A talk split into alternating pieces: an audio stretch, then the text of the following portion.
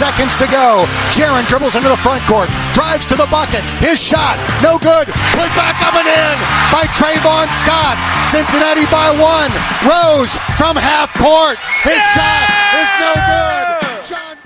The snap, the put down, the swing of the leg. It is on its way. It is good. Cincinnati wins the American Championship. Here comes Bosa. Here comes the quarterback Burrow, looking for a block, and he got it up in the front by Hopkins into the end zone. Touchdown! What a skipper! Called his own number and streaks for 23 for a touchdown for Cincinnati.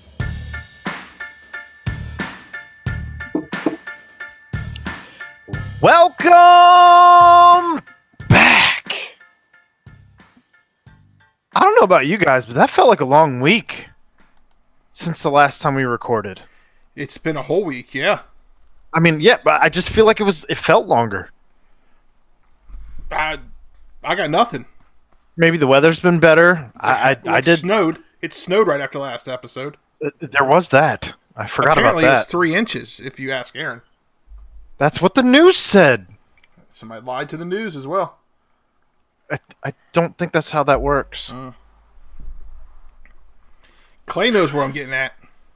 So that brings us to we do have a special guest tonight because the Reds coming off of seven losses in a row, they uh, they hit and finally won a game last night. So we thought, what better time to bring on our newly engaged best friend of the podcast, Clay Snowden of Locked On Reds. Clay, how are you? Um, I'm doing great, actually. The Reds are one and zero since I got engaged. So, um, I, I actually had our friend Evan DM me and say that I had to get engaged again tonight to guarantee a win. Does that mean you have to buy another ring? Yikes. Oh God, I hope not. Evan says hi.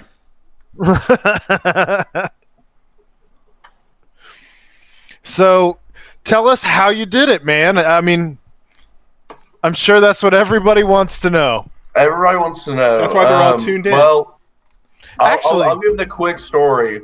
Actually, if, is were- she available to tell us how you did it? Yeah, Come over that, here. Yeah, that'd probably be way yeah, better. yeah. She'll come over real quick. I hope. I hope the internet's about to break. Hello, Reds people. Hello. What's going on? in the ring.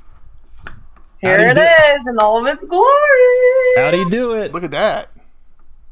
I know. Um, Don't tell too many details. we had a date night planned Friday, but he was too sick to go Friday, so we rescheduled for Monday. I did not have the ring until Saturday. I want to make that clear. Cold feet. Cold. Feet. Yeah. So we took a little walk at this, like, it's a Henry Clay, it's called the Henry Clay Estate, but it's an old historic house with like little walking trails and you can walk around. So we did that. We walked up to the house and he was like, Here, let's take a selfie. This is so pretty. It was such a beautiful night. Clay's and so then selfie after he fan. took a selfie, I turned around and bam, it happened. Did, Did he, he do say it- that it was a, a beautiful night? It was.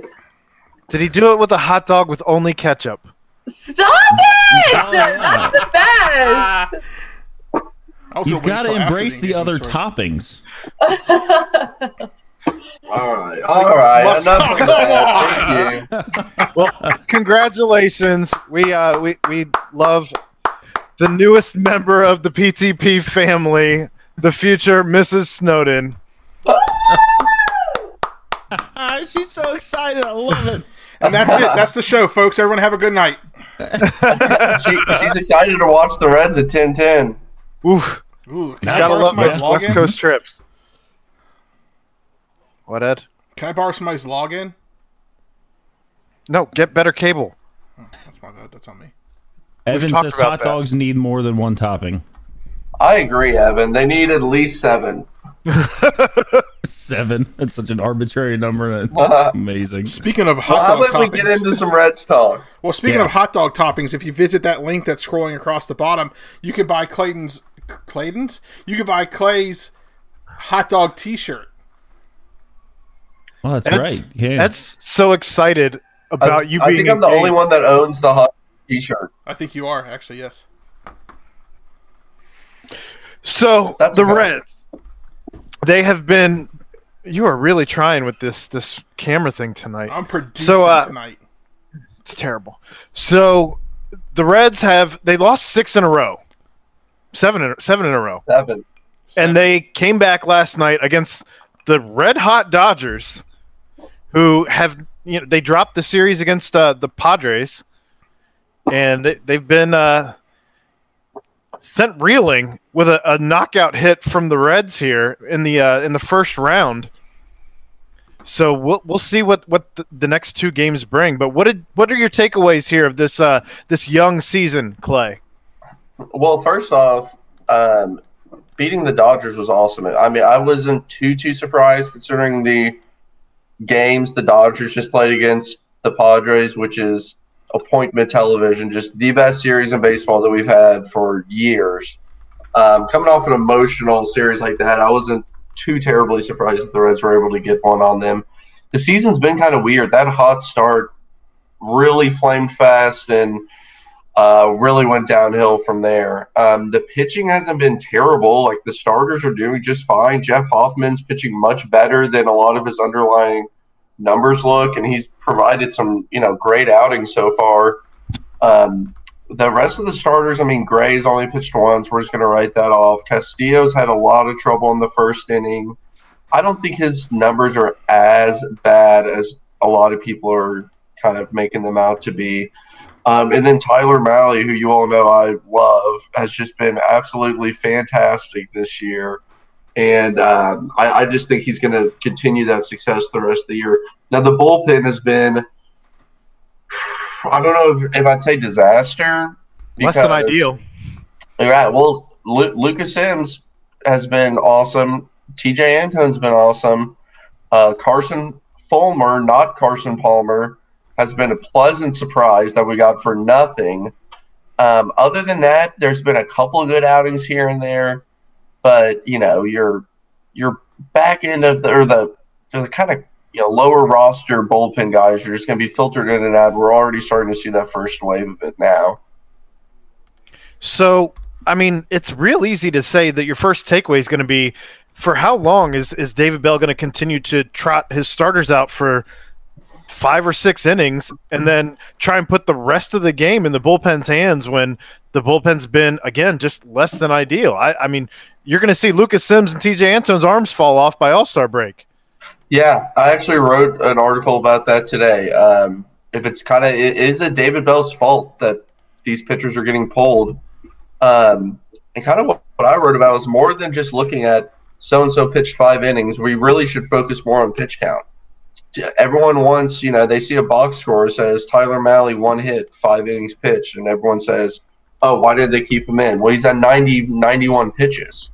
What do you want to happen? You come out in the sixth and he's you know at 100 pitches and he, he, he may have an out by then. I mean then do you pull him midway through? I don't really know what the answer is. Now without the dh that also affects things. A lot of people you know may not always factor that in as well especially if you just look at a box score and see innings pitched.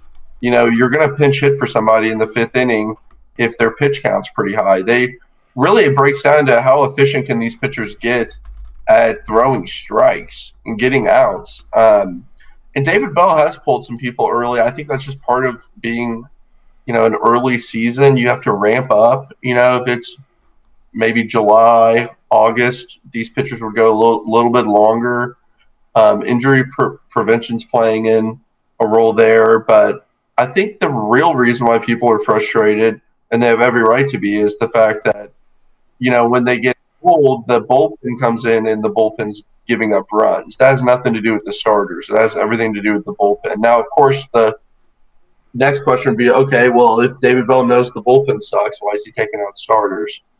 Um, he's going to have to eventually trust that bullpen. You're not going to make it through a whole season without using your bullpen.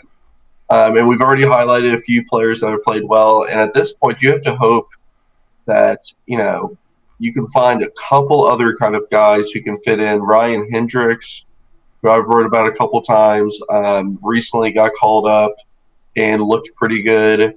you know, players like Vladimir Gutierrez, who's one of the prospects that's the closest to probably the MLB, 25 years old, just finished his suspension from the end of 2019, I guess, or 2020.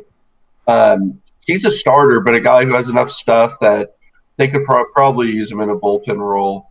Um, those type of players are going to start getting called up sooner than later. You know, it's that time of the year where you can't make excuses, and I, I guess we need to address the elephant in the room of what what is Amir Garrett, right?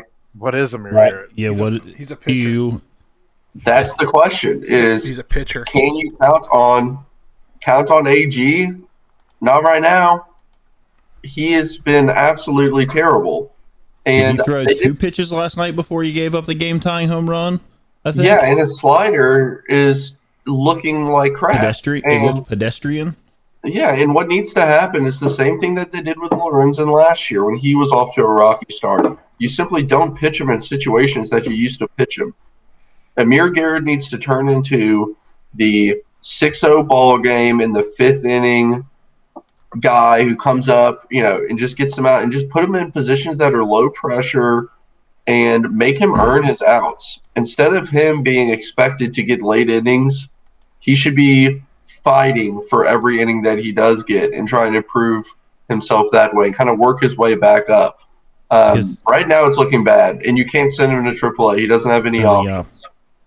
So there is no quick answer of figuring it out in AAA because if you put him on waivers, he will get claimed. He's he's been successful enough in his career that an MLB team will not let him go through waivers. So what's the answer besides you know pitching him in situations that are low pressure and hoping that he bounces back? But I mean, right now I just have zero. Uh, I have zero trust. I still have faith in him. I just don't have any trust in him right now. Um, still plenty of time to turn it around. I mean, at, at what point? At what point do the Reds look at it and and do cut ties? You know what I mean? I mean, he doesn't have any options. You can't send him down. So Yeah. you also can't keep him around, holding a spot in the bullpen, hoping that things turn around. If he continue, you know, like you said, you put him in some low pressure situations. He continues to give up hits, uh, walk the you know walk everybody when you decide like all right it's time to send him away and we're going to bring up you know brandon finnegan Yeah, um, that that's a good question. They were carrying three lefties, which I thought was a little bit strange, considering in the past they haven't even had two qual- quality lefties. They've always had Amir as the go-to lefty and random fill-in lefties who you know Cody Reeds and whatnot. Um, now they had three lefties before Perez got sent down.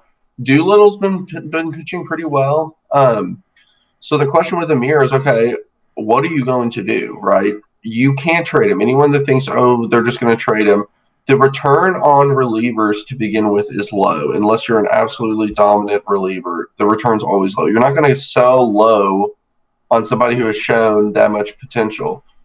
Um, he's not a prospect. He's 29 years old. And you're right, Jeff. At some point, they're just going to have to cut him loose if that's the case. I think it all depends on how the standings look. Honestly, if the Reds are in it, you you don't have time to have a reliever, you know, crap in the bed. But if the Reds, you know, they don't want to lose the guy because they've seen his production in the past and they know what he can be. Um, but honestly, that that's the the million dollar question, right? What do you do with Amir Garrett? And honestly, I have no idea. I would just you just hope he bounces back, and if he doesn't, maybe end of early June, do you still have him on your roster if he's not bouncing back? I mean, the thing is, are the Reds really the type to just cut an MLB talent when they don't? I mean, Brandon Finnegan, by the way, I saw him at the alternate site pitch twice, and he looked awesome. I mean, his stuff had a lot of move. He threw a curveball that everyone around me was, you know, oohing and awing right after he threw it. I mean, there were people were taking notice of how good he looked. But am I really going to sit here and hype up Brandon Finnegan as the savior? No, not at all. do you think Um, do you think that at some point let's let's say the reds get through this stretch here against the dodgers maybe we win one of the next two right let's be let's be a little honest i don't know that a sweep of the dodgers is going to happen it could um but let's say we get through that we get through this next stretch against the cubs and then i think the white sox you know, string together some wins, things start looking up. Do they at some point say, let's uh let's maybe bring up a guy like Hunter Greene or Lodolo and run them out of the pen? No, I think both of those players are. I don't think Hunter Greene will be on the roster unless it's a very late season push getting him out of the bullpen. He hasn't pitched in so long. I mean, he hasn't played in a real game in over 900 days or something crazy. Like, he's maybe hasn't been that long, but I mean, it's been years. So he needs all of the reps he can get in AAA, AA, wherever they put him. Um, the minor league season starts in about five days. I think Lodolo is closer to getting actual playing time. Um, Lodolo's our our boy Evan's favorite player. He asks me every third day when Lodolo is coming up. I, I see Lodolo's ceiling as a three, maybe a four. You know, I don't think he's ace potential type stuff, but he's going to be a really, really solid pitcher. Um, when he will come up, I think, you know, maybe like in August. Um, another guy that I've been talking a lot about is uh, Riley O'Brien, who I saw pitch twice, actually start two games at the alternate side. 26 year old, I think he's number like 16 or something in the top 30 prospects. Guy who we got from Tampa Bay in the Cody Reed trade, and he's looked really good. And I kind of think he's on the 40 man. I wouldn't be surprised if he's one of those guys that kind of gets a random, like, wow, this guy got called up for a spot start, or, you know, someone gets injured. And, yeah, I wouldn't be too surprised if eh, I think it'll be him or Gutierrez will be the first one called up for a starter. Much like Well- Tejay Antone last year. Yeah, exactly. Kind of a surprise guy that a lot of people didn't, you know, think about. I think O'Brien will be a starter though. Um, I would like to see him pitch though. I mean, even if it is in the bullpen, I, from what I've heard, he's going to kind of stay as a starter though. Yeah. I do apologize if you catch any of whatever Fast and Furious is being filmed outside my apartment currently. So I'm trying to manage the mute button accordingly. But Jesus. Um, so what do you do with a Michael Lorenzen when he com- comes back? Is there any shot at him trying to crack the rotation, or is he pretty much going to be relegated to the bullpen now? Because we all know they need all the help they can get. Yeah, I think with Lorenzen, he should be a bullpen guy at this point this season. Coming back from that injury will be midway through the year. Who knows how long it'll be truly. At that point, I mean, he would have to start working back up to a starter. And honestly, I just don't know if that is the best plan of action, especially when you need bullpen guys. He's a pro- he's proven himself to be a solid bullpen guy.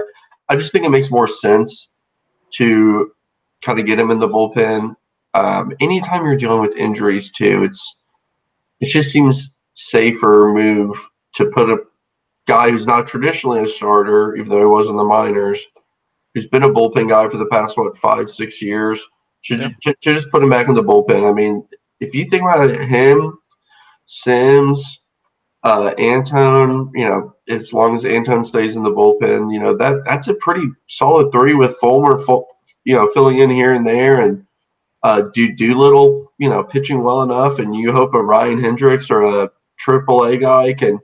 I mean, it's not that you, you don't have to squint too hard to see where it could be okay. Well, and who would you even move to make room for Lorenzen anyway? Yeah, exactly. I mean, they just moved uh, Jose De Leon from the rotation back when Gray came back. He's in the bullpen now.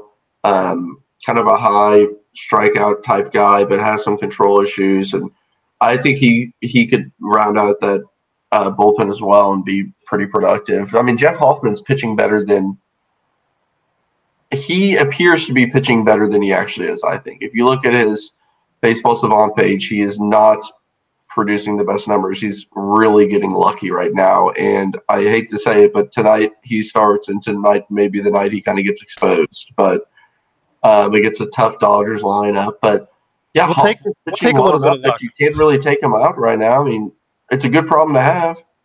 Yeah, we'll take a little bit of luck. We're never on that side of the coin, you know. It's, Exactly. It seems we're always on on the bad I- I side. asked of the luck. Votto about that when he was hitting Right. every ball 100 miles per hour right at a fielder. Yeah. So I guess So- Mark Payton did get sent down today for uh, Mark Payton Dacus. did get sent down. The former Rule Five draftee, Yankee, for, former Yankee, uh, former A's player, 29 years old. He's a jag. I mean, he's just a guy. This Mark Payton will stick around. He can play outfield. Has a little bit of speed. I don't ever see him really being an impactful player. Will for he come back around in about ten years, a la Scott Kazmir? Uh, yeah, yes, for the Braves. Yeah, I think it was 12 years he went. 2008 or something was the last. yep. That's wild. And then he grounded into a double play, and that was it. Yeah, that was it, that was it. but his kid, his kids got to see him play though. Yeah, that's awesome. I'd be all right if we never saw another Mark Payton blunder rounding second base and just losing a game. Ever yeah, I don't know if the listeners quite understand. In our group chat, Aaron, Aaron is not a Mark Payton fan. I mean, like very much so. It was it was a bit bizarre, but I, I just want to get that out there so everybody knows. It's it's worse than the than the uh, the Ed v Clay uh, constant battle that goes on. Because I compared him to Scott Schebler?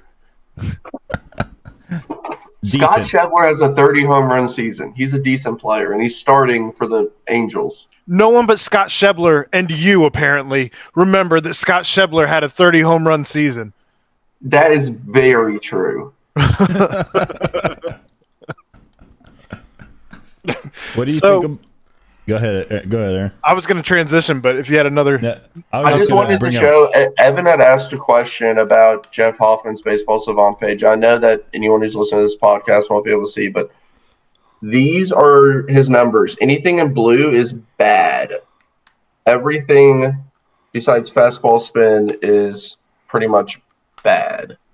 Um, so that like he, you know, a, a- average exit velocity, meaning pitch or batters are hitting hard off of him. Those type of things you know, when you're giving up a lot of hard hit hits, those are going to turn into actual hits and home runs eventually.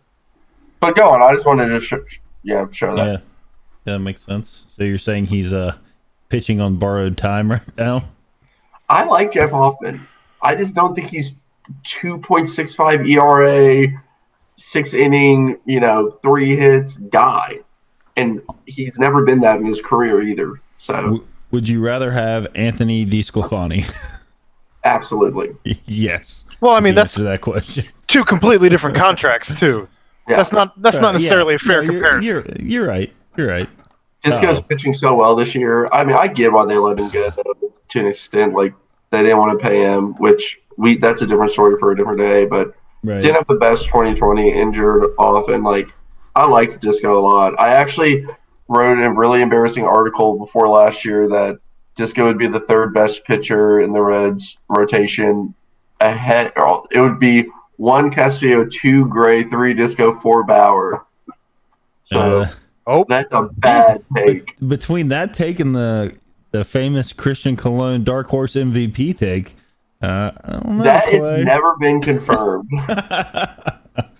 Um, so with uh, and I know that I know that the Reds have kind of dispelled this a little bit, um, but we've all we've all seen the uh, uh, maybe I guess pedestrian is the word of the night. Pedestrian uh, defensive efforts leveled in the uh, infield, and uh, I know that they've they've brought in Senzel now twice on some spot starts or not starts, but some spot fielding there on the uh, second base. I think he played third the other night Yeah. um, with the log jam that we've got kind of in the outfield of rotating people through. Although I guess you know when Shogo comes back, you know there'll be even more of a an issue out there. And I know they said that they're not going to do it, but they may need to lean on Senzel coming into the infield and picking up at his roots.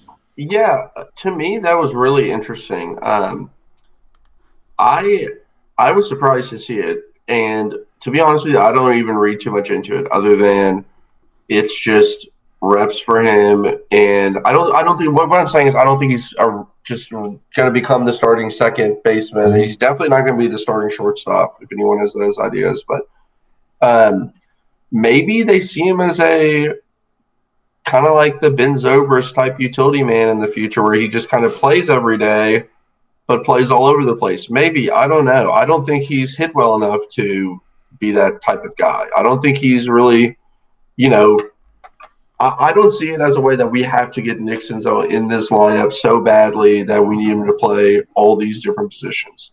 Personally, I'd rather him just stick in center field, focus on his hitting, and worry about that. Because right now, I mean, he's not going to play shortstop. Anyone that's coming into this infield mix that cannot play shortstop is not necessarily helping the infield. Moose is at third. Suarez could always move back to third. India's a third baseman who's playing second base and looking pretty good, ma- making some you know rookie mental mistakes, but he's learning the position. I, I mean, none of those guys are shortstops, including Suarez, but he's playing there. Kyle Um, Farmer's a shortstop. Kyle Farmer, yes, okay, but I'm not necessarily like trying to carve out Kyle Farmer at bats right now. But yeah, the Senzel thing to me is just it's just more or less interesting than anything. I don't think it's something that's going to change a ton of you know the plan going forward. I mean, who is would, would you rather have Nick Senzel in center or Shogo every day or Tyler Naquin? I mean, that's really what it comes down to. And then, okay, if, if you say Naquin or Shogo, who do you want Senzel at second base instead of India? Are they going to send India down? I mean, what No. you know what I mean? I, I just don't see how it solves any issues. It doesn't matter Well- since they'll be injured within the first 12 innings, anyways. As the Red season has turned from the six and one start they had, Naquin has also turned. He is no longer the Naquin that we saw at the beginning of the season. So, what happened to your boy Clay? So I was kind of riding my high horse after I kind of wrote and told you all about how Naquin would make an impact as a non-roster invitee, and he did make an impact. He actually his stats, if the season ended today, his stats are good enough that it still counts as an impact. But similar to my Derek Dietrich take two or three years ago, when I said he'd be a fan favorite, come in.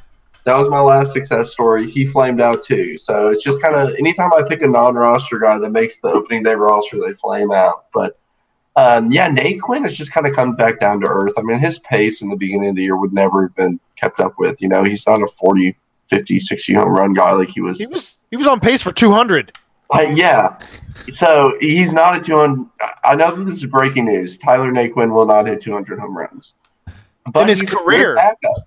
He's a solid fielder. Wish you had told me He's that. you know he's a veteran. He's he doesn't do anything spectacular, but he does nothing bad necessarily. Like he's not the world's best pure hitter, but I still would rather have him than Aquino, even though Aquino's not in the equation right now.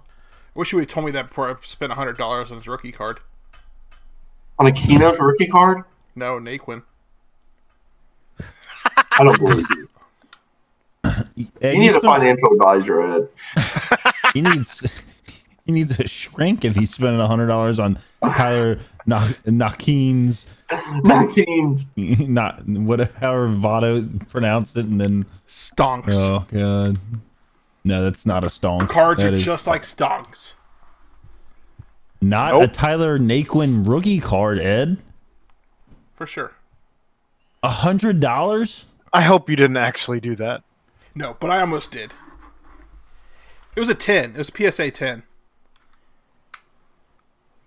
All right, so uh, new question that we have here. Let's get back on track. Um, Nate Productions asks, "Do you think there's a chance that Jose Garcia gets called up soon?" And as you're talking about that, I think we should also address the largest elephant in the Reds clubhouse, which is Suarez at the plate. Not even just in the in the field, which we already knew there was going to be issues there in the field, as it's him playing out of position, but him at the plate. The hell's going on here, Clay? Yeah, so let's. I, Nate, I think, will, is asking this question because of what you said, Aaron, because of Suarez's kind of inability right now to play at an MLB level. Um, Anywhere.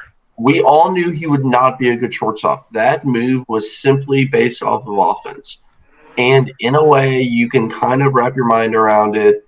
I was never a fan of Suarez moving to short. I never thought it would be a good idea. His defense has been miserable. Probably the worst defensive shortstop I've seen in my lifetime for the Cincinnati Reds. And honestly, his bat has been so bad that it's not making it worth it right now. Um, I don't think he'll, you know, hit like this all year long. There's just too much evidence showing that he he's not this type of player. But when you move positions to probably one of, if not the most difficult position in the field, like you have to put a lot of focus on that. It's going to take up a lot of your time, and um, I think that's hurting him honestly. And hopefully he bounces back. Seems like just way too nice of a guy, far too much of a talent to slump like this for the whole year. Um, and it has been kind of 2020 was kind of a struggle too. Um, in terms of Jose Garcia, I saw him three times with the alternate side, and he did not look good at all. Um, his defense looked good, which has never been a question. His offense was just not consistent. And I've seen video of him um, on Base Machine on Twitter, He's a great follow, put out a nice video of him from, I think, just this week. And his swing looked much better than what I saw three weeks ago. His swing looked awful. I have a video on my Twitter of it, and it did didn't wasn't complete swing. It was choppy. He wasn't getting any results. I mean, I'm not joking when I said every other pitch he swung and missed. I mean, it was that bad to the point that I, who used to be super high on Jose Garcia, was like, "Oh, this is the future shortstop," am now kind of like, "Whoa, wait up, what is this? This does not look like the same guy." Now I'm not going to base his entire future off of three alternate site games that I saw, but it definitely raised some eyebrows. Um, 23 years old, did not look good in the MLB last year. Had never hit above high A ball. I want an entire year in the minors for Jose Garcia. I do not care at this point. It would take a lot of injuries for it to make sense for me for him to be called up. Um, even if everyone got injured, um, this is another little bit of breaking news. The Reds cannot go out and sign Christian Colón. He was picked up today by the Toronto Blue Jays. So Christian Colón cannot be the savior of shortstop. I know everyone was wondering that, but I think Jose, Garcia is not in the plans for 2021, honestly. I mean, it would take a monumental turnaround. And I think people kind of knew that after seeing him last year, and then all of the struggles of Suarez, kind of a knee jerk reaction, people say. And this happens all the time. I see it all the time. People on Twitter say, oh my gosh, we need a bullpen guy. They go to Red's top 30 prospects, find a guy who is listed as ETA, which they put on their website. It's like, at, you know, the estimated time of arrival for 2021. Oh, that guy needs to be called up. Absolutely not how it works. So just finding the first shortstop that the Reds have in their organization, calling them up, will not solve any problems at all. So are you saying that the Reds made a mistake by saying that they were getting rid of relievers to free up some money to go get a shortstop? Can we talk about that for a second, though? $114 million is what the Reds made in gross revenue last year. Do you want to know why Castellini? Look it up, Ed. You can Google 114 No, million I'm just dollars. saying you're about to do some math, and I'm about to be fucking lost. Well, I'm not going to do math because Watch I didn't want to do that to you. I know you're such a poop mouth. Sorry, God. Golly, people pissed me off this week. I'm sorry. I I guess. Goodness I'm just a drink. gracious. So 114 million dollars. The problem and why Castellini doesn't want to spend money is because just like the rest of us, he too was affected by COVID. The difference is he's paying for things like private yachts and boats and extra homes. So he's not poor. The Reds made six the, the 16th most amount of revenue in all of baseball last year. They're not poor. He can supplement that income by putting his yacht on um, For bel- sale. below deck. For sale. We're not going down the below deck. Why do you need a yacht on the Ohio River? I don't know. It's not on the Ohio. Get out of here. But know my point is, don't cry poor when we can actually, in two minutes, Google how much the team made, and then turn around and be like, uh, if you're 90 and about to die, and you're trying to put money away because you know you might die and COVID, just sell the team. Yeah, and I know that this is not news to anybody, but the way that you know you can get rid of your GM, you can get rid of your manager, you can get rid of your first baseman.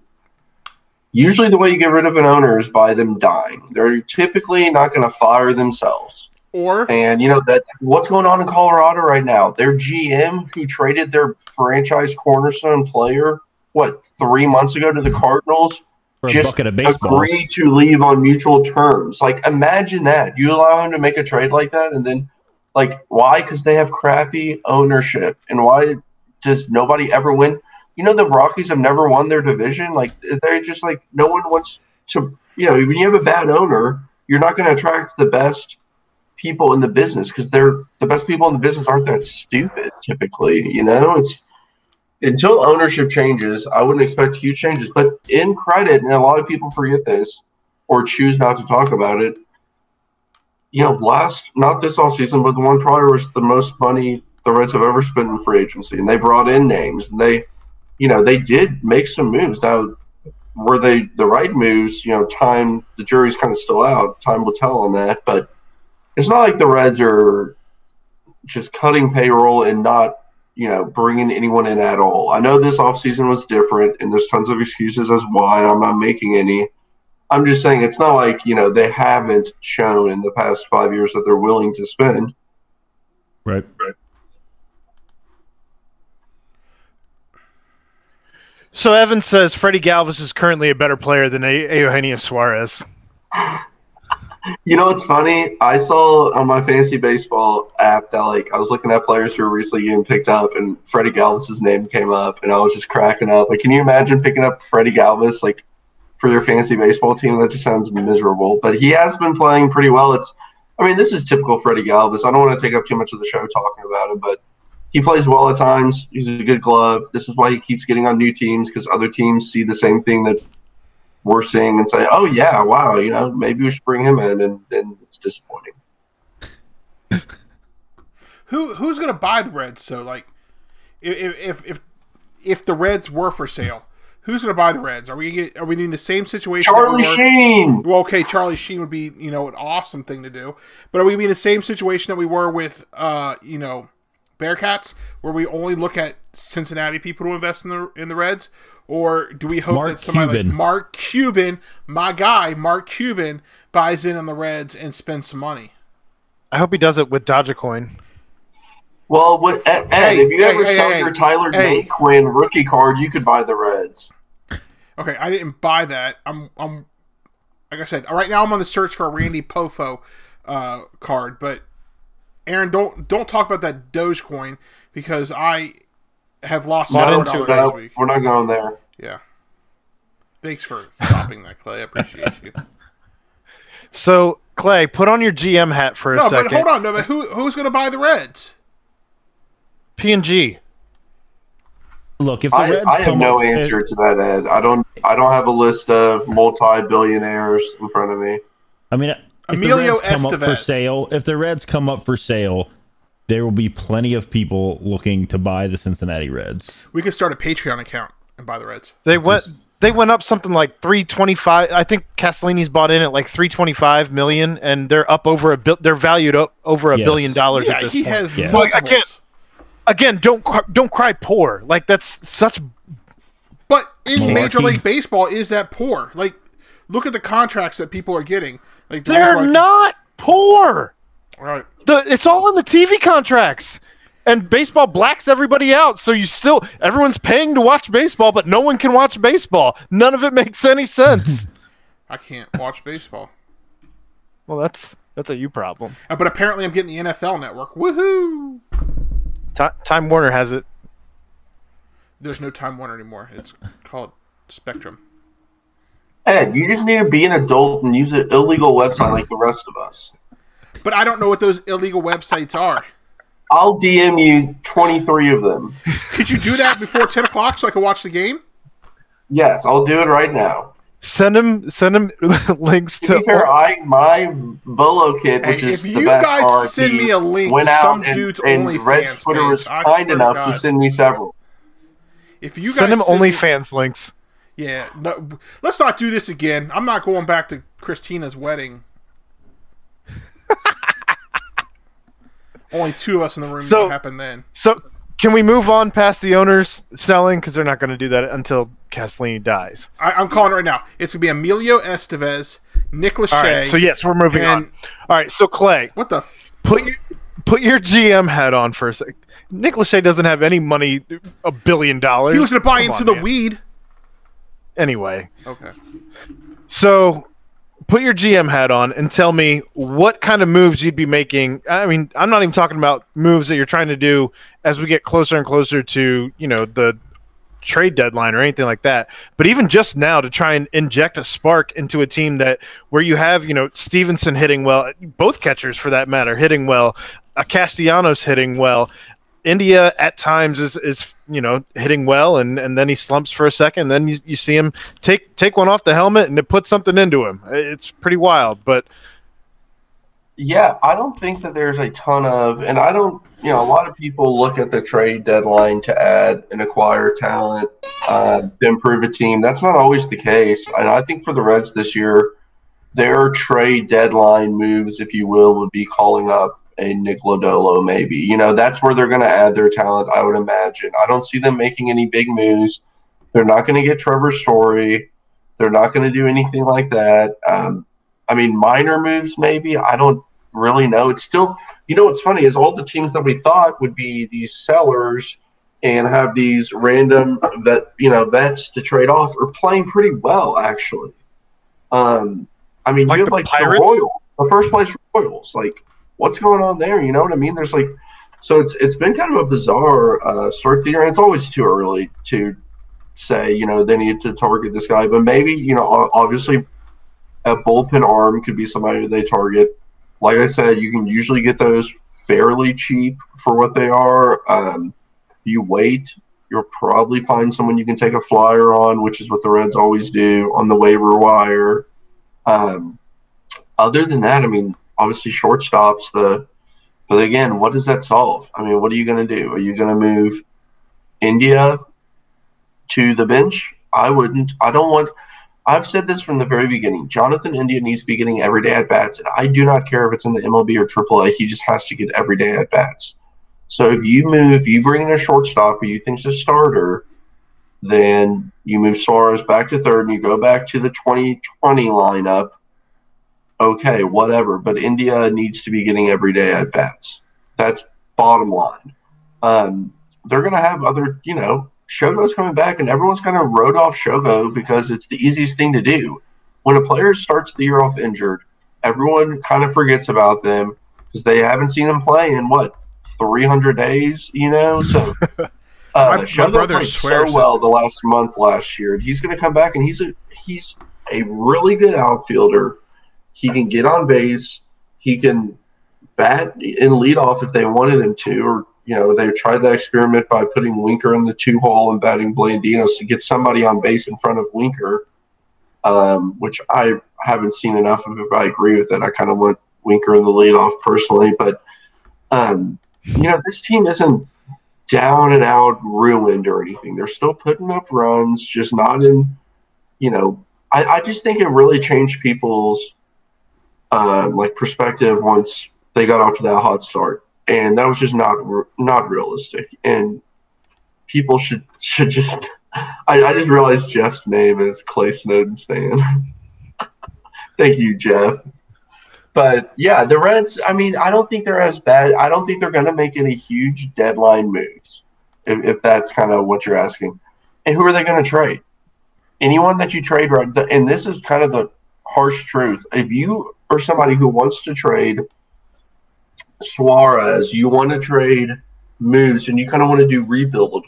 Okay, well, you uh, Castellanos needs to be traded if that's the case, because he could walk. So if you're going to do the rebuild, then you have to trade the players you like too. And who can you get the most out of any player? I'm not. I do not suggest this at all. I think this is a terrible idea. But if you're going to do the rebuild thing, then you have to trade Jesse Winker. He brings back the most value. I mean, I'm just saying, and, and this is my thing. And I know you're saying that's crap, and I agree it is. But these people who are saying to do a rebuild, that that's what a rebuild is. But we've done so many rebuilds. Why do we do another rebuild?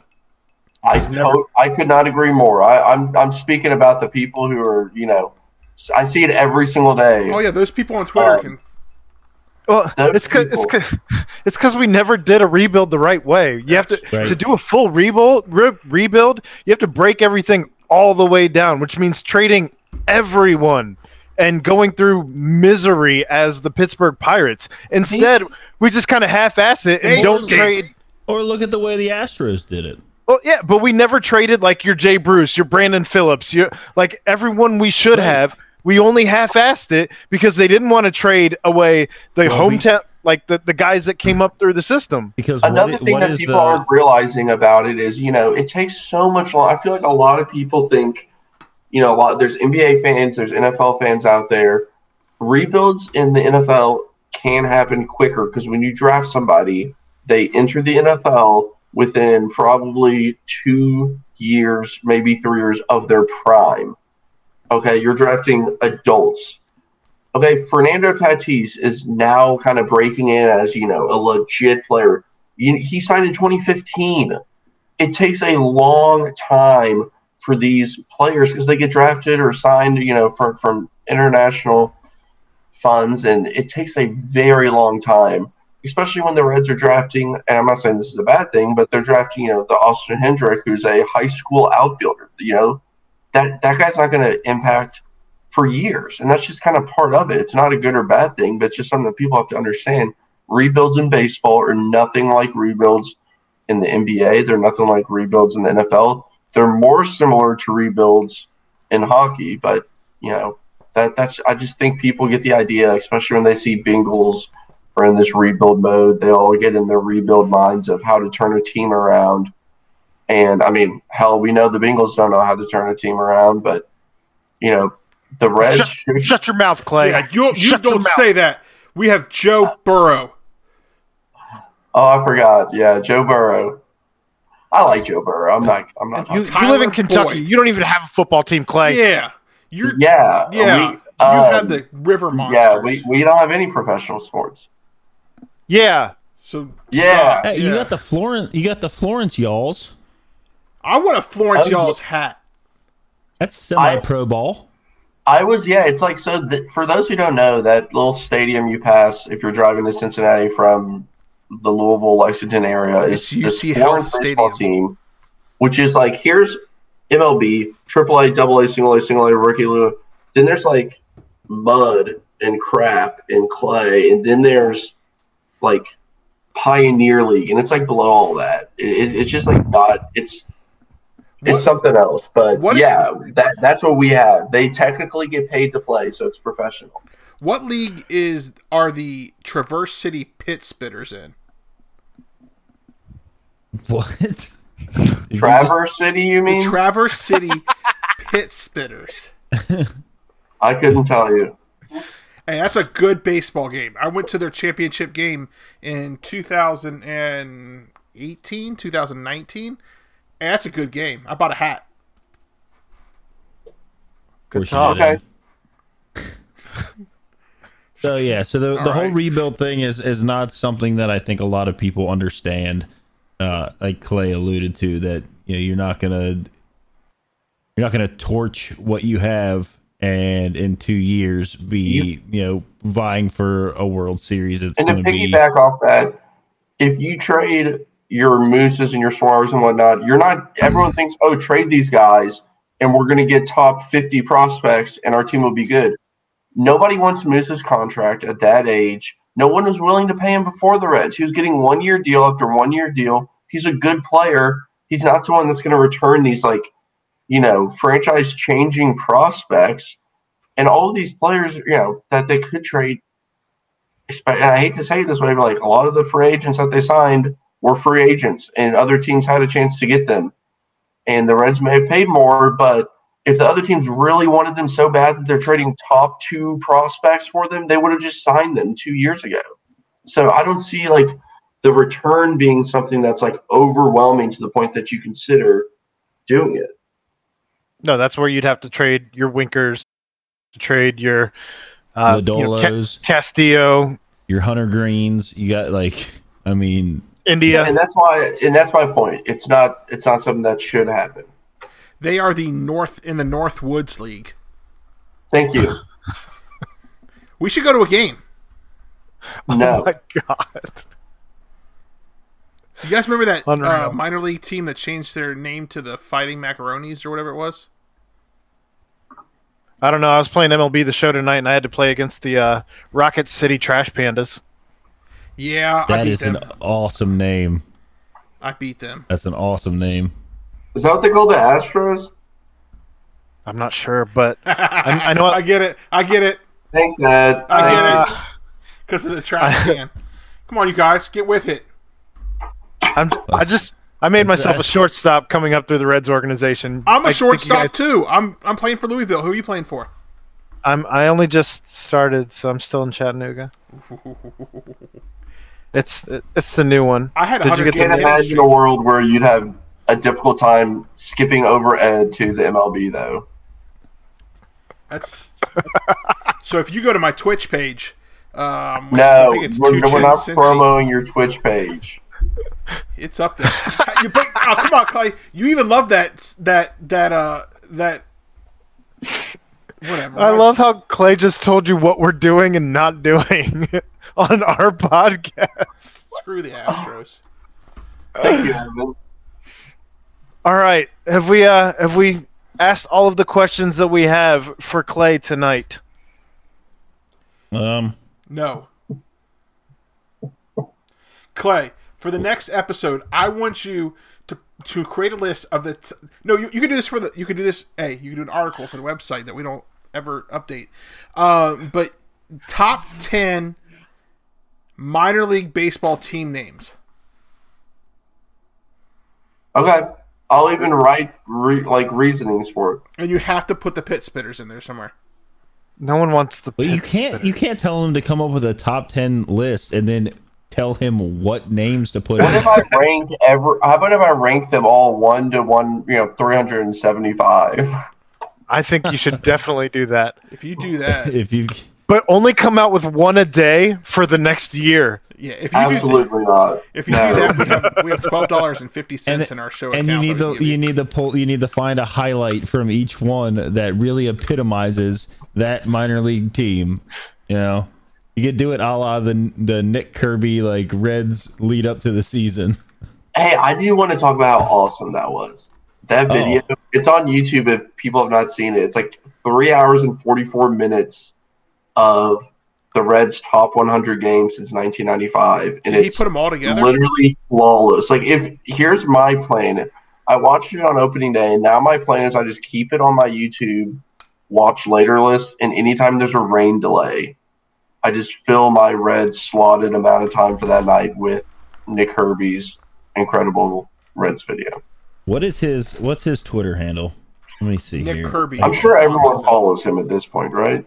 I mean, they should. If they don't, I hyped that up like all off season. I mean, it was it was one of those At things where like Nicholas P. Kirby, K I R B Y. We Aaron dropped in the group chat not too long ago that there's a spotting of the banana phone. I meant to share this with you guys. One of my favorites. It is a banana phone signed by Marty Brennaman. Okay, that is incredible. I sat in the parking lot of the stadium waiting for Marty to pull up in his Mercedes Benz, probably sponsored by Montgomery Mercedes, and and asked him to sign this. This is if I could get Adam Dunn to sign the other side, you know, that'd be great. As Adam from Milwaukee. there, I put I put uh Nicholas's uh Twitter handle it, it- at Nicholas P Kirby with the ch in the middle of Nicholas there. Um, but yeah, he he put a, he put together the Reds top 100 games, and it is well worth your time it, during a rain delay, as Clay suggested, to sit down and pull it up on YouTube. Um, and. But yeah, he I mean he did a great job putting it together, put in a uh Winker just led the game off with a home run. Let's go. Where are these links? Hey, check your DMs. My direct messages? On Twitter. I'm oh, I'm in the PTP one. Sorry. Do do do do. Burn. Yeah, that was a bomb. There we go, baby. What is Way this to start link the you're day sending me? off. What? I don't know. I'm confused. I'm scared to click on this. I feel like every time you've talked tonight, someone else has been talking, and I haven't heard anything that you've said. That's actually absolutely what has happened tonight. I've had some great one-liners tonight, and they've just been talked over. You had no, just find your hole. I found a hole. People keep talking over me. They're already talking. No, that's not true. Clay, is that that uh is that This that is a wa- that uh that water that you hype up all the time, the polar seltzer water? Hey, if you know, you know. If you know, you know. I got. I'm out of. I'm out of Polar, so I had to switch to Aha tonight. But the Polar, hey, I Treat love yourself to Polar Brand. the Polar Uh, brand Black Cherry. Just makes me feel like I'm drinking a White Claw. Uh, but I'm allowed to because I'm working at the same time. It's great. I appreciate you pulling me onto that. Yeah, this is sponsored by Polar. This podcast. Oh, what if we? wish. Ooh, can we try? Feel Yeah. free. Sh- shoot your shot. Oh, Yeah, you're the marketing guy. Let's go. All right. All right. Anybody got anything for Clay? Can we let him go watch the game with his lovely new fiance? Does she want to come on and say one last word? No. Pro- Probably not. She's she good. Why are you looking at the corner? I li- there wasn't even there wasn't even chance for an answer. He didn't even, Clay, no Clay was like- hesitation. Clay was like, "No, I'm leaving. I need to crack another polar uh, ice water to go watch the Reds." Yeah, an ice cold Polar seltzer water sponsor what is ad. that? Strawberry? We're, we're not sponsored. Cranberry lime, the goat. All right. No. Well, Clay, thank you for your time. As always, we do appreciate you joining us here and all of our shenanigans, topped off by one Ed Mayhall. At least I didn't Thanks for create a. Stan account this weekend. There you go, talking all over people again. I was talking first. I'm Bye, sorry, Clay. Clay. Go ahead. Goodbye. Congrats again. Congrats, you. sir. Uh, bye, buddy. Ed, What did I do? you, fa- you found a you found a hole earlier, and then you dropped an f bomb, a massive f bomb. Hey, we are rated explicit. All right. It's okay. Good. What are we going into now, Aaron? God, I feel like we should hang it up at this point, but I mean, the Reds. Uh, we haven't talked- Come on, you you do your thing. Do your thing. I'll be right back.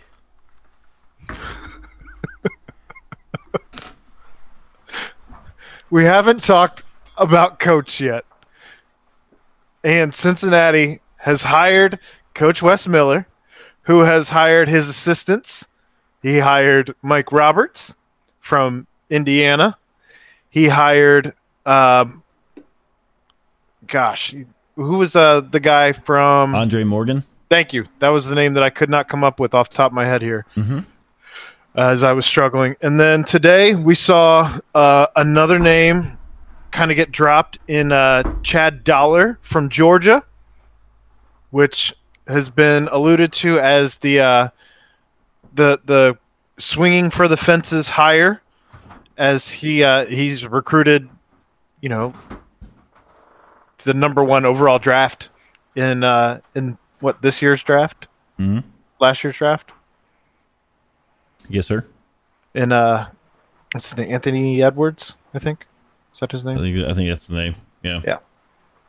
And then uh I mean when you look at a guy like uh was it Mike Roberts, right? The guy that they brought from Indiana who Mhm. was previously on Wes Miller's staff at UNCG. Mhm. Uh, who was I guess credited with doing a lot of the recruiting work there, uh, which seemed to have been pretty successful. Um, obviously, we're looking at a you know a different league um, necessarily, but you know if you can recruit, you can recruit. As far as I'm concerned, uh, you can, shows that you can connect with the kids, which obviously is something that uh, the previous the previous group potentially had issues with. As we didn't have a recruit all year, all Right. year. Um, I did I did hear it something um, that the uh, the strength and conditioning coach might be coming back. That's that's what Uh, is being kicked around as uh, uh, some rumblings. and then um so uh, There's a monster obviously there's some- factory. Yes, Ed, the Monster Factory. Man, so uh, I- I've, I've heard some of those things um, pop up, and then um, which would you know that would be good. I did also see via Chad Brendel on his Twitter that apparently there are some talks uh, between Wes and Dermar Johnson to try and find a uh, an opening on the staff to uh, to get him in there, which obviously we've talked about uh, ad nauseum over the last you know Month. almost five uh, almost Six five weeks? months of like, hey, we're gonna need to like get get some changes in here, maybe get some guys on the staff. Previously, it was like, hey, Brandon might need to upgrade his staff by putting some of these guys on there, and then it bounced around to obviously what it is now, where hey, Wes Miller might want to look at some of these guys, and he was very open about that whenever he when he was hired.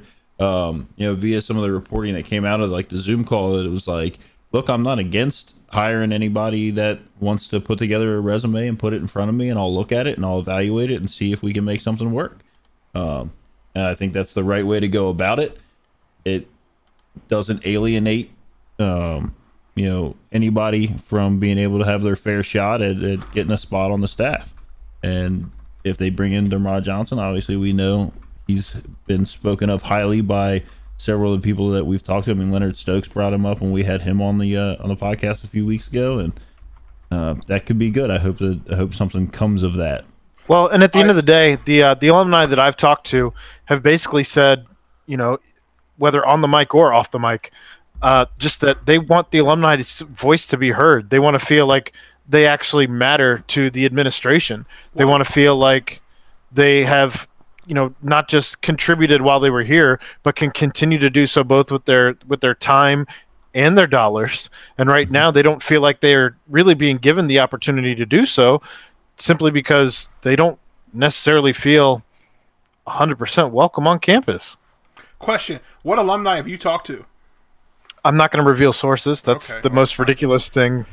but I, but I also saw that um, friend of the show Melvin Levett was submitting his application today. I also saw that. Yes. Yeah. Sorry, I don't mean to try and like belittle you or anything. It's just I would not. That's why they're sources. I mean, This is whole I show. can't- It's fine. it's just like mad. It is what it is. I'm just here for comical relief. It's a sea turtle on my TV. But uh so I mean yeah, obviously there haven't been any like it, it does seem a little bit I, I am a little bit suspect of the fact that it seems that everybody that he's brought in so far have been former players at UNCG, but they did make the tournament last year. Um so you know you've Their got Ken Palm, Ken Palm was also higher. uh, uh, look, here, here's the thing. Before he got here, we had four guys on the team. Well, I guess it came out that we ha- actually did have five scholarship players because I guess Rob Banks was put on scholarship. I that- from from my understanding, he has a scholarship that could potentially be revoked should they need the scholarship. Because that did come up last night when we were talking with Chad. Um, Okay. But I also understand that Wes Miller gave him the scholarship. okay. For- I don't know. I don't believe that was a, a Brannen last hurrah on his way out the door. Okay. Um. So okay. So so we've got we've you know he came in. You know he had basically uh, a starting five of A bare Hey, cupboard. So yeah, so he he had he had to do what he had to do to, to fill some spots. I mean, I, I'm not saying by any means that these kids that he's bringing in aren't going to be able to play or contribute or, or do good things. They don't look Um, like scrubs it, at all. Was it McGinnis? I think was AJ? like a fifty a fifty three percent three point shooter or some crazy nonsense like that. So, Wasn't he ranked ahead of? Uh,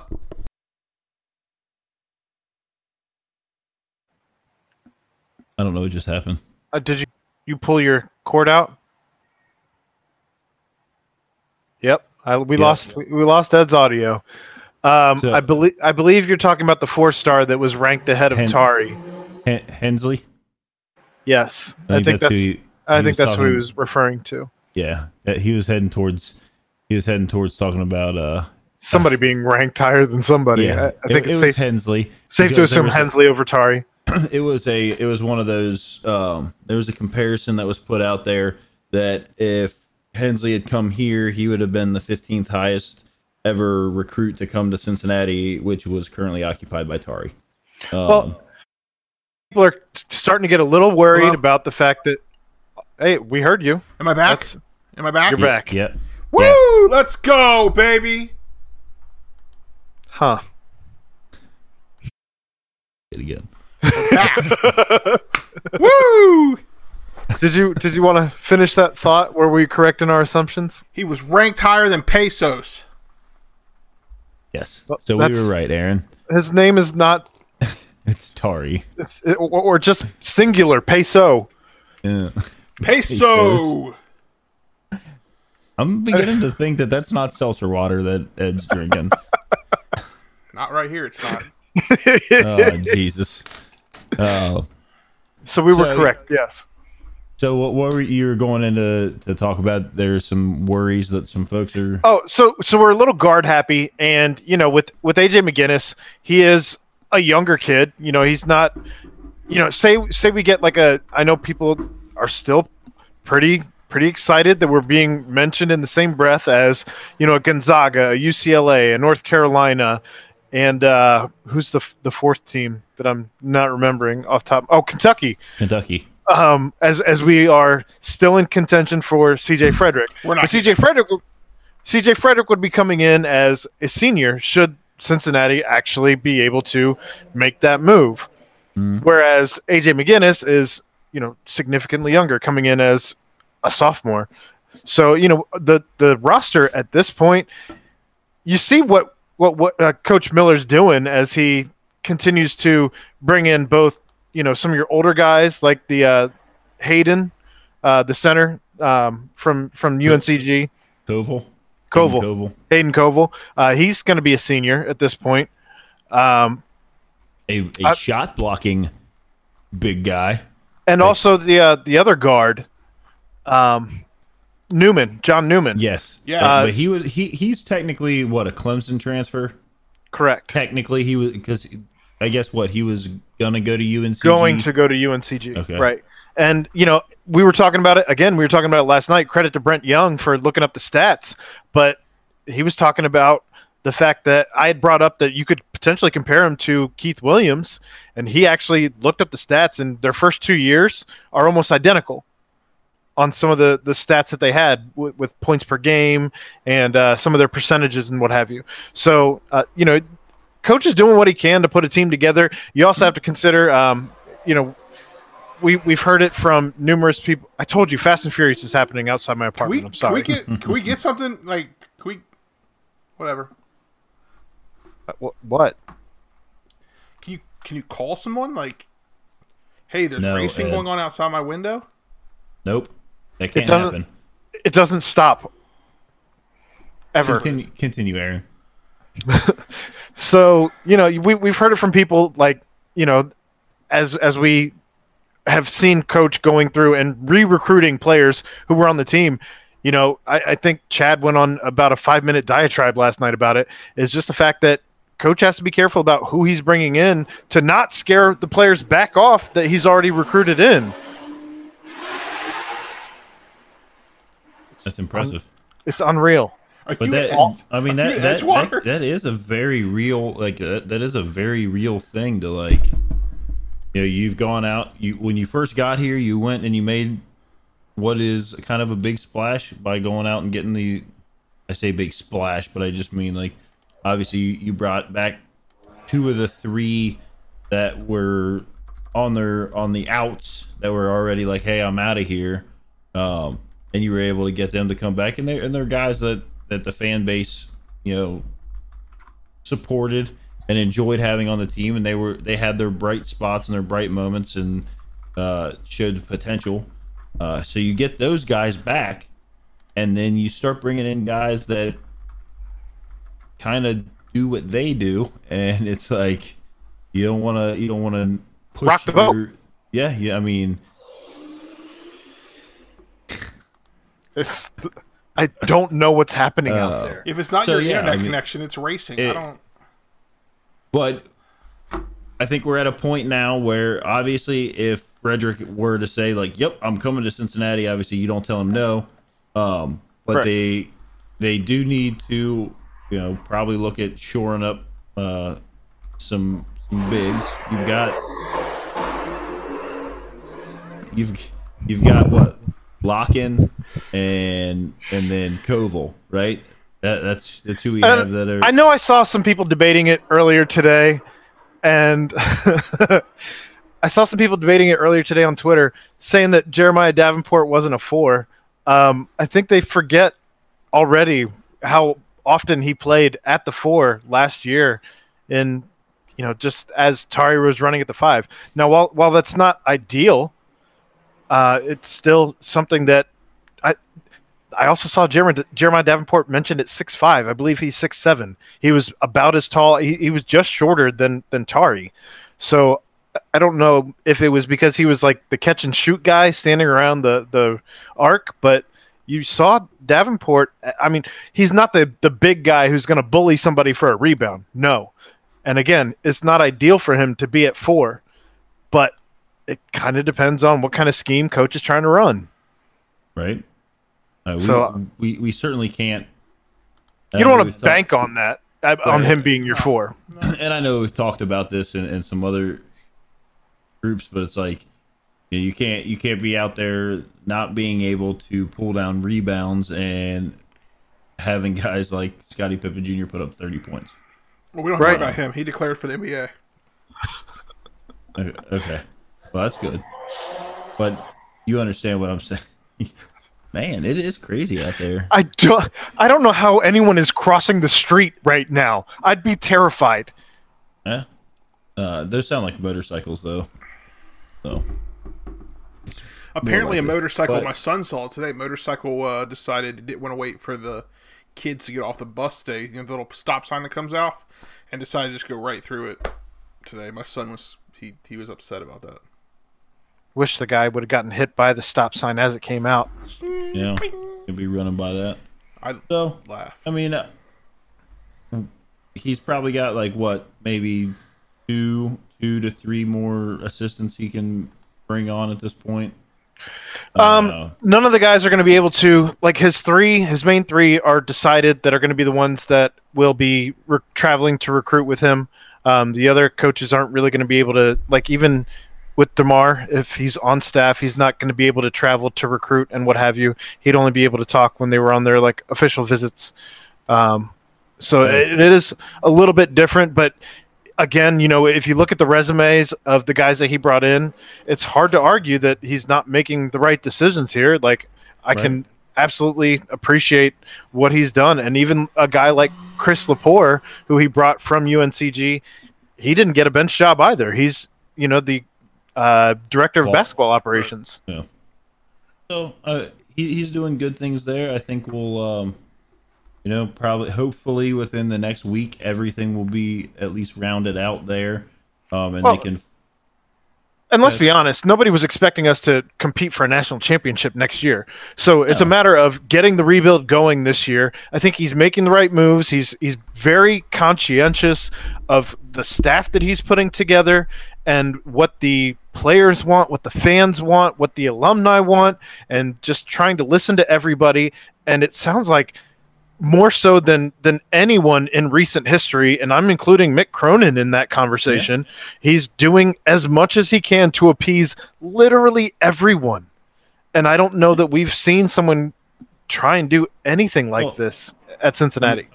I think I think on. I mean, let's let's look back. We've talked about this a lot, right? Since probably January. We've we've just gone on and on about what's going on at UC, and it wasn't good. There were flashes. I mean, we talked about there's a light at the end of the tunnel, and then obviously that got shut off, and then you know we saw these we saw the the the run. And you can call it that, the run that they made through the conference tournament uh, For each other. the- Yeah. uh, uh, right for each other. Um, but you, know, you you saw that, and then it all fell apart um, in a in a matter of like seventy two hours, and then there was this long drawn out investigation, figuring out how we're gonna get past this and start over, and we and I said it myself. We we were staring down the barrel of a self imposed death penalty Forty five. on this team, right? I mean, pretty much. would- yes. I mean, Yeah. Like, do you Absolutely. agree? Yeah. So you're, we're looking at that, and then some wheels started turning, and they bring in Wes Miller, who obviously we discussed the fact that we weren't all like on board with that right off the jump. Um, and I think that was just ignorance. it was. It was 100% ignorance.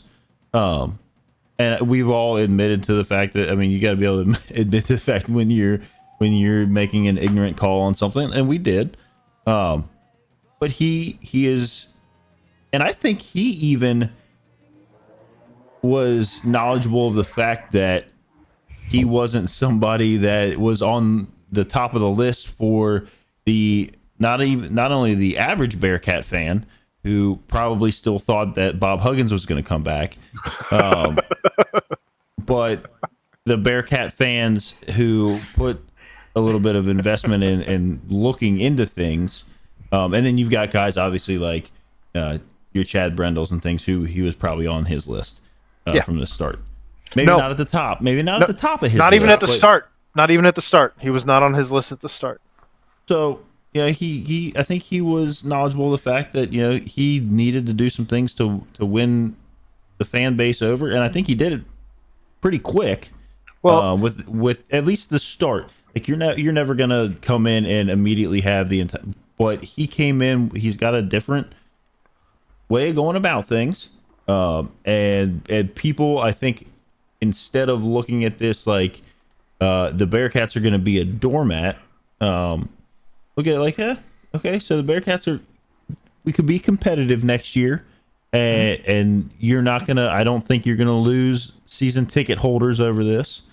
Um, at least not any that have, you know, some consequence to it.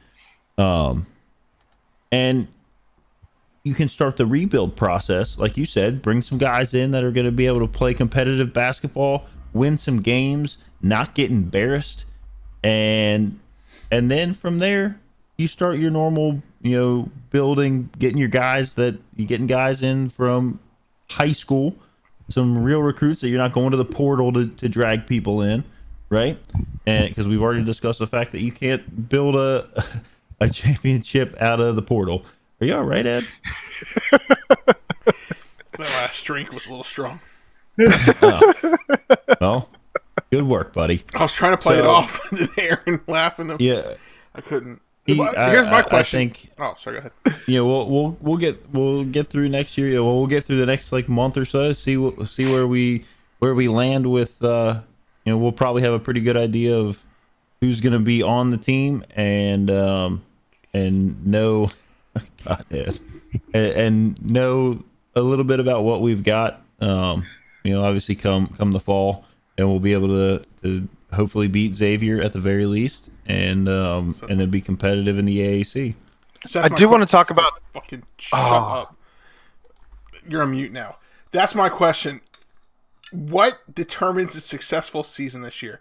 Is it winning four or five games and beating Xavier, or do we have to make it to the tournament? And Aaron, you can come back now. why do you have to drop another f bomb again? Because I'm trying to say something here, and you keep interrupting me. How many glasses of whiskey have you drank tonight? That was rum. All right. Too.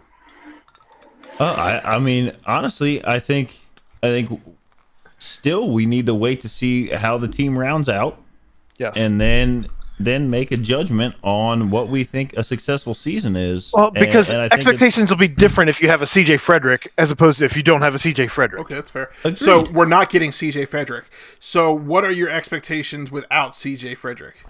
you still have to wait. There's still several scholarships to fill. I mean, my pipe dream right now is having Moussa Cisse.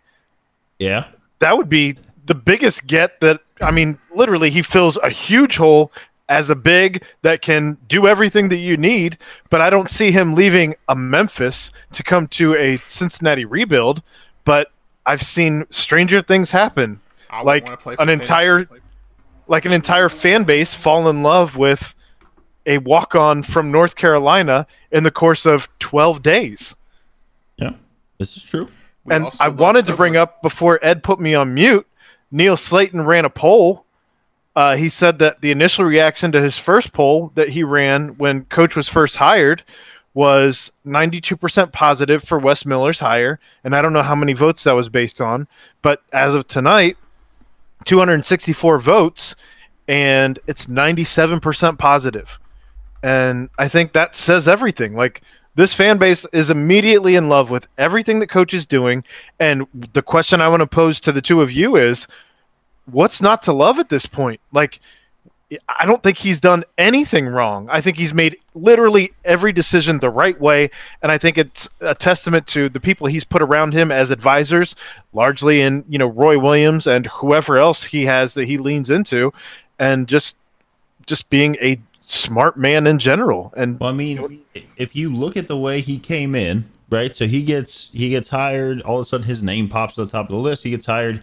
He comes in. The first thing he does is put together a Zoom call with alumni. well, after his after his presser, yes, Yep. That was he had And to- during his he presser, had that his press his. Oh, yeah, you're right. Yeah, yeah, the press- It was the it was the day after because he came in on Thursday. 'Cause he talked about it. and Yep. and had the Zoom call with everybody. Left the Zoom call, got in a car, drove to Indianapolis or wherever in Indiana that Mike Saunders was. Saunders. Got him back on board. Came back down here, went into his presser, right. and then halfway through his presser, we find out that Mike Mikey's Saunders back. is back. Yeah, Then there were some astute folks, one JT Smith in the in the seats there, who spied Mason Madsen in full Bearcats gear, and I think we all knew wearing the there was- exclusive gear that nobody even knows where to find right. Well, because they don't diff- sell it. That's a different story that we know about If they UC not sell it, it's licensing anything. But then he leaves his presser, does his little interviews with everybody that he was going to do his interviews with, goes and still sits down with Mason Madsen by all reports, and brings him, gets him back into the fold, and then goes and does his best to try and get Tari back by going across the country to sit down and have a talk with him. It didn't turn out in our favor. I don't think it ever was going to. And I Marshawn. Lynch. But he, he gave it. He gave he gave a, a good try at it. Got What did back you say, here. Ed? Huh? he also had dinner with Marshawn Lynch. Okay. Okay. And then so he comes back, and then he gets the ball rolling right away. All while still like having a pretty good little social media presence, hitting up Skyline Chili.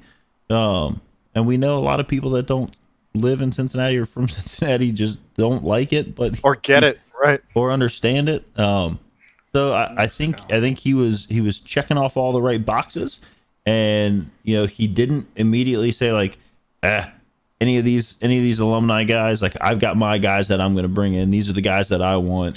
It He actually was went like- the opposite way of that and was- said, "I'm like- not hiring any of these guys as my. Co- I'm not bringing any of my coaches currently, Right. and making them coaches."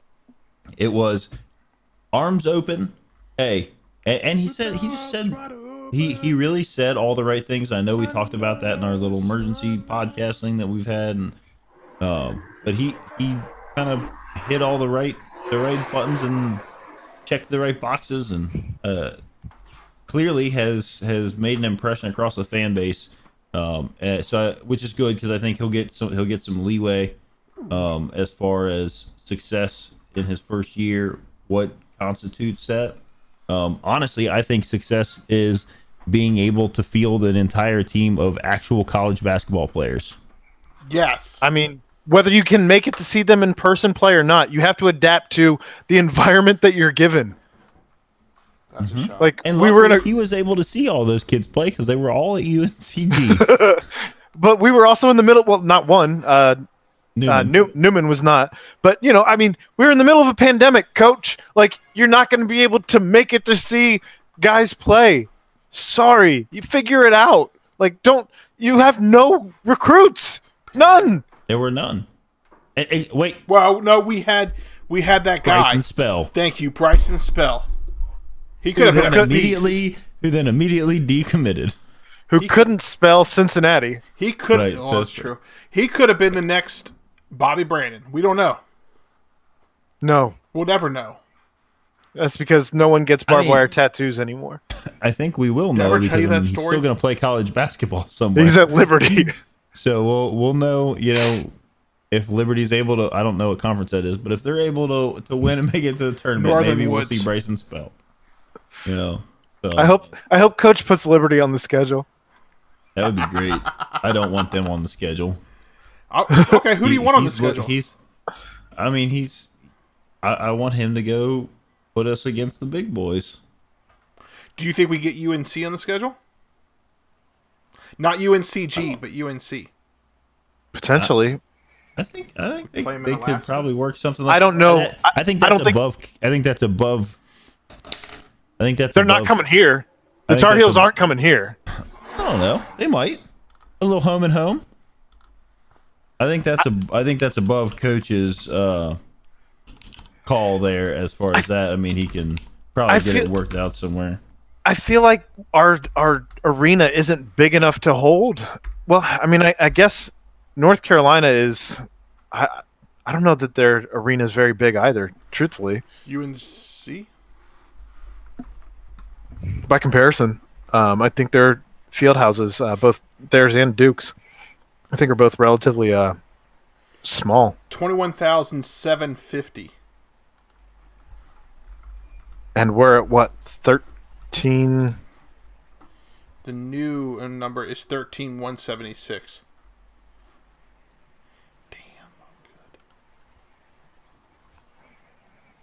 I don't know. I don't know if we could. I mean, it'd for sure be a sellout, but I, I just wonder if the venue would be too small for them to make it worth it. I probably Well, I mean, I, I- I, I think, I think, you know, i if they tried to get a home and home, and you know, with him being here, and obviously, I think more so with you know Roy Williams being kind of his His guy. his guy, Yeah. or he's Roy Williams' guy. Um, I think, I think they things could get worked out. Um, I'm more, I'm more concerned about them working out uh, a Jordan Brand deal. What's the over under on Aaron trying to? What Roy Williams shows up to the first Bearcats game. The over under on Aaron trying to get uh, Roy Williams' number. Depends on how many winter trips I've had at that point in time. I'm saying it's going to happen. What what is what i- what's the over under on Ed betting Roy Williams he can eat like twenty cheese cookies to get him on the podcast Obviously, like we know I can't eat five, 12, for like five cookies. minutes just to maybe get on and say go Bearcats. I'm sorry. What did you guys do to try to get a to get a, a two time All Star and a Reds Hall of Famer on the podcast? He's also on the new MLB The Show. Who is Sean? Sean Casey. All right, I might have to buy it now. You won't. It's free on Xbox Game Pass. Um, I'm still The new playing- one? I'm still playing Yeah. Flashing Lights. PlayStation made a deal with Sony made a deal with Microsoft on it. Um, Deal with the devil. I've been watching. so a, I've been watching a TV show on I think that I think that wraps up all of our Bearcats talk, and then we do soon have what next? Is it next week, next week. What? A- Aaron? What, what were you trying to say that you've been watching, Ed? I'm trying to watch the battle of the game consoles on Paramount. Sega versus Nintendo. All right, number one producer Ed might not get the show up tonight when it's over because we we are drastically coming into the end of the show. I can tell you that right now. Um, we do have the draft. The draft is on Thursday. Uh, we're gonna have to talk to our guys and see if they want to come back on on on Tuesday, because they did say that they wanted to do a, a post game show. But I also to- know that Bengalorian has started his own podcast. Yeah. If you follow him on uh, on the Twitter, I uh, like, where I he like the. Uh, I was gonna say I like the uh, the little Premise? idea that the the premise behind his podcast. What is it? I Show, missed show that me, part. show me your stripes. He's gonna have like a, a fan on each. ep- I don't know if he's doing weekly or if he's doing kind of whatever he can, you know, get put out there. I know he's got a, a regular real life job.